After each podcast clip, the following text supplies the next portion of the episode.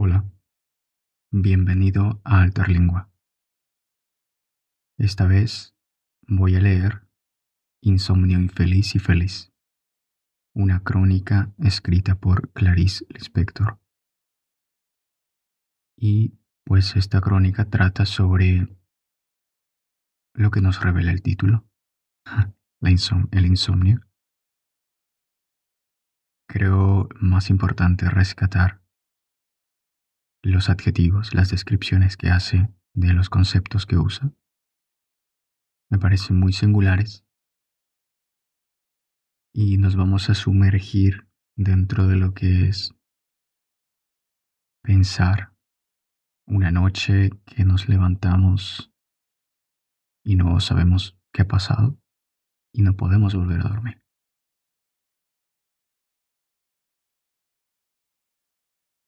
Insomnio infeliz y feliz. De repente los ojos bien abiertos y la oscuridad toda oscura. Ya debe ser alta la noche. Prendo la luz de la cabecera y para mi desespero son las dos de la noche. Y la cabeza clara y lúcida.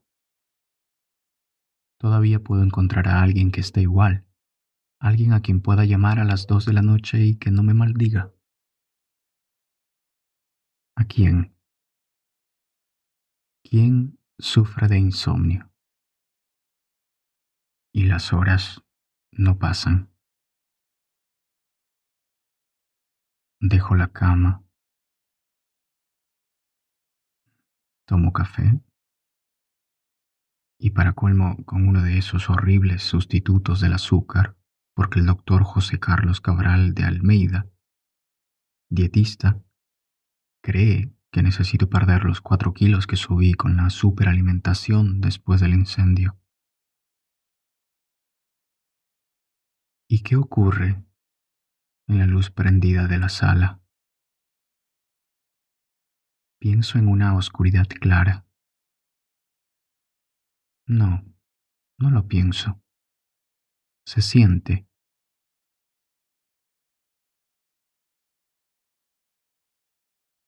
Se siente una cosa que solo tiene un nombre. Soledad. Leer. Jamás. Escribir. Jamás. Pasa un tiempo. Veo el reloj. Quién sabe, son las cinco ni siquiera las cuatro. ¿Quién estará despierto ahora? Y ni puedo pedir que me llamen en medio de la noche, pues puedo estar durmiendo y no lo perdonaría. Tomar una pastilla para dormir. Pero ¿y el vicio que nos vigila? Nadie me perdonaría el vicio. Entonces me quedo sentada en la sala, sintiendo. ¿Sintiendo qué? La nada. Y el teléfono a la mano. Pero cuántas veces el insomnio es un don. De repente despertar en medio de la noche y tener esa cosa rara. Soledad. casi ningún ruido, solo el de las olas del mar azotando la playa. Y tomo café con gusto, toda solita en el mundo. Nadie me interrumpe la nada. Es una nada al mismo tiempo vacía y rica. Y el teléfono mudo sin aquel timbre súbito que sobresalta. Después va amaneciendo. Las nubes se van aclarando bajo un sol a veces pálido como una luna, a veces de fuego puro. Voy a la terraza y soy tal vez la primera del día en ver la espuma blanca del mar. El mar es mío, el sol es mío, La tierra es mía.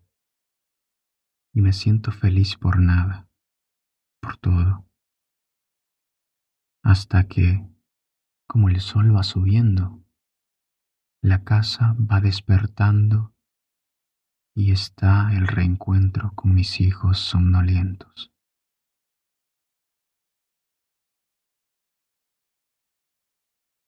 Fin.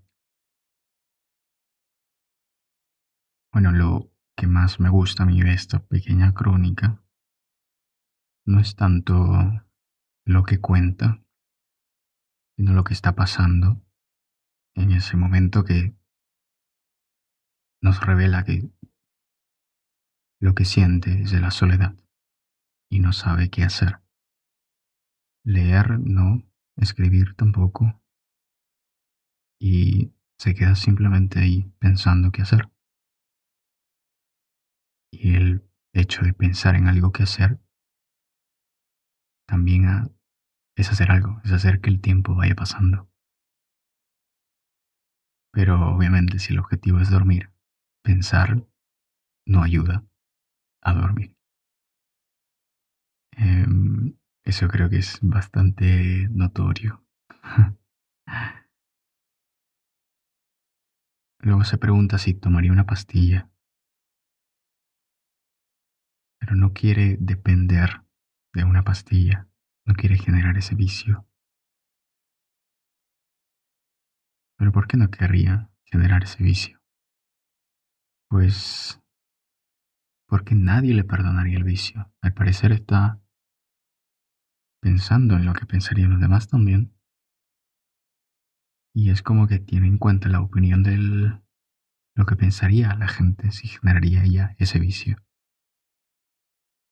Puede ser porque también es madre y porque por ser madre tiene que ser más responsable, entre comillas, o puede ser por otra cosa, pero nos queda claro que es porque los demás no le perdonarían el vicio. Y eso me llamó la atención. Y después está la parte de siento la nada. Entiendo la nada. Obviamente, ideas como esta hay varias ah, en esta crónica, como la oscuridad clara, sentir la nada, un sol pálido, una luna de fuego puro, nadie interrumpe la nada, etc. Hay más ideas como estas. Tiene un adjetivo que comúnmente no iría con, con, con esos sustantivos. Y tenemos la presencia del teléfono. Ahora no es el celular, porque pues no había celular en ese tiempo pero tenemos al teléfono.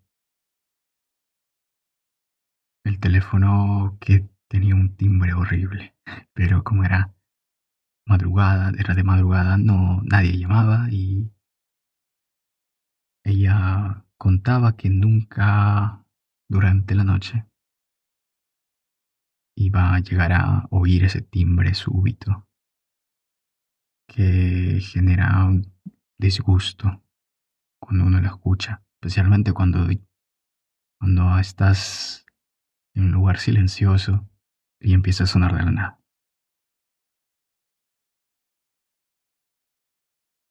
Y así se pasa la, la noche.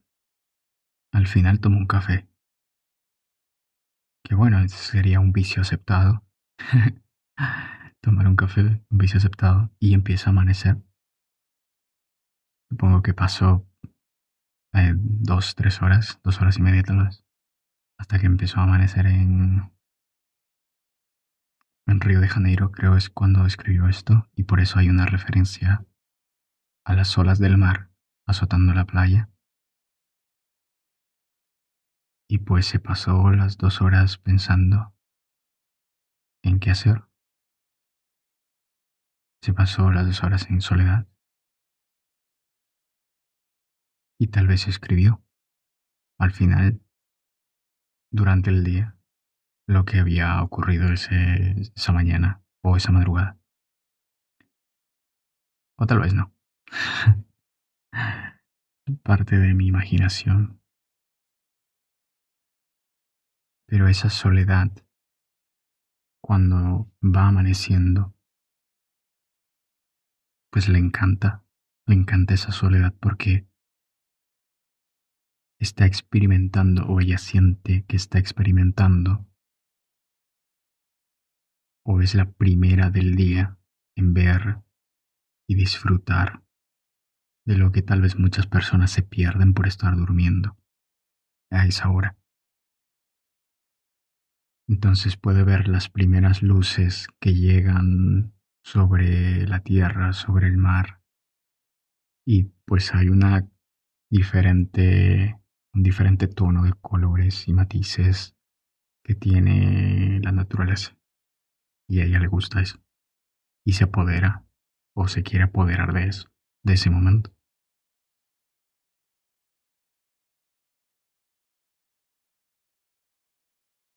Y nos dice, me siento feliz por nada, por todo. Porque, bueno, es algo tan común, es algo que puedes ver durante el día, pero simplemente ver esa misma cosa a otra hora cambia todo. Y ese cambio tal vez es lo que produce felicidad. Es la misma cosa con un solo cambio y le produce felicidad.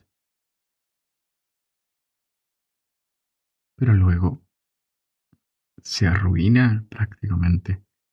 Bueno, no queda claro, puede ser que también sea algo bueno y feliz para ella el reencuentro con sus hijos. Son dolientos.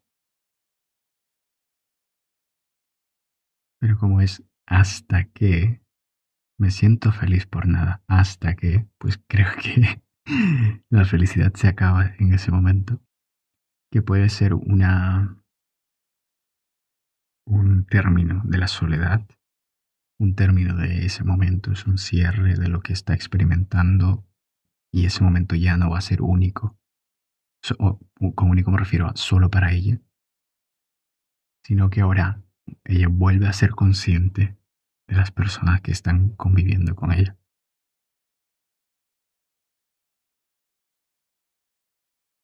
Y ahí es donde se produce el cierre.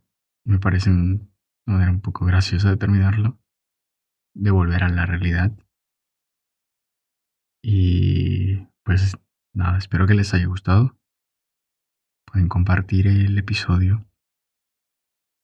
Si quieren leer la traducción, porque originalmente está en portugués, pues pueden visitar el blog con P de Patria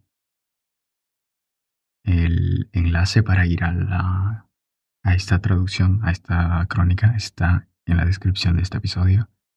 Muchas gracias por escuchar. Hasta la próxima.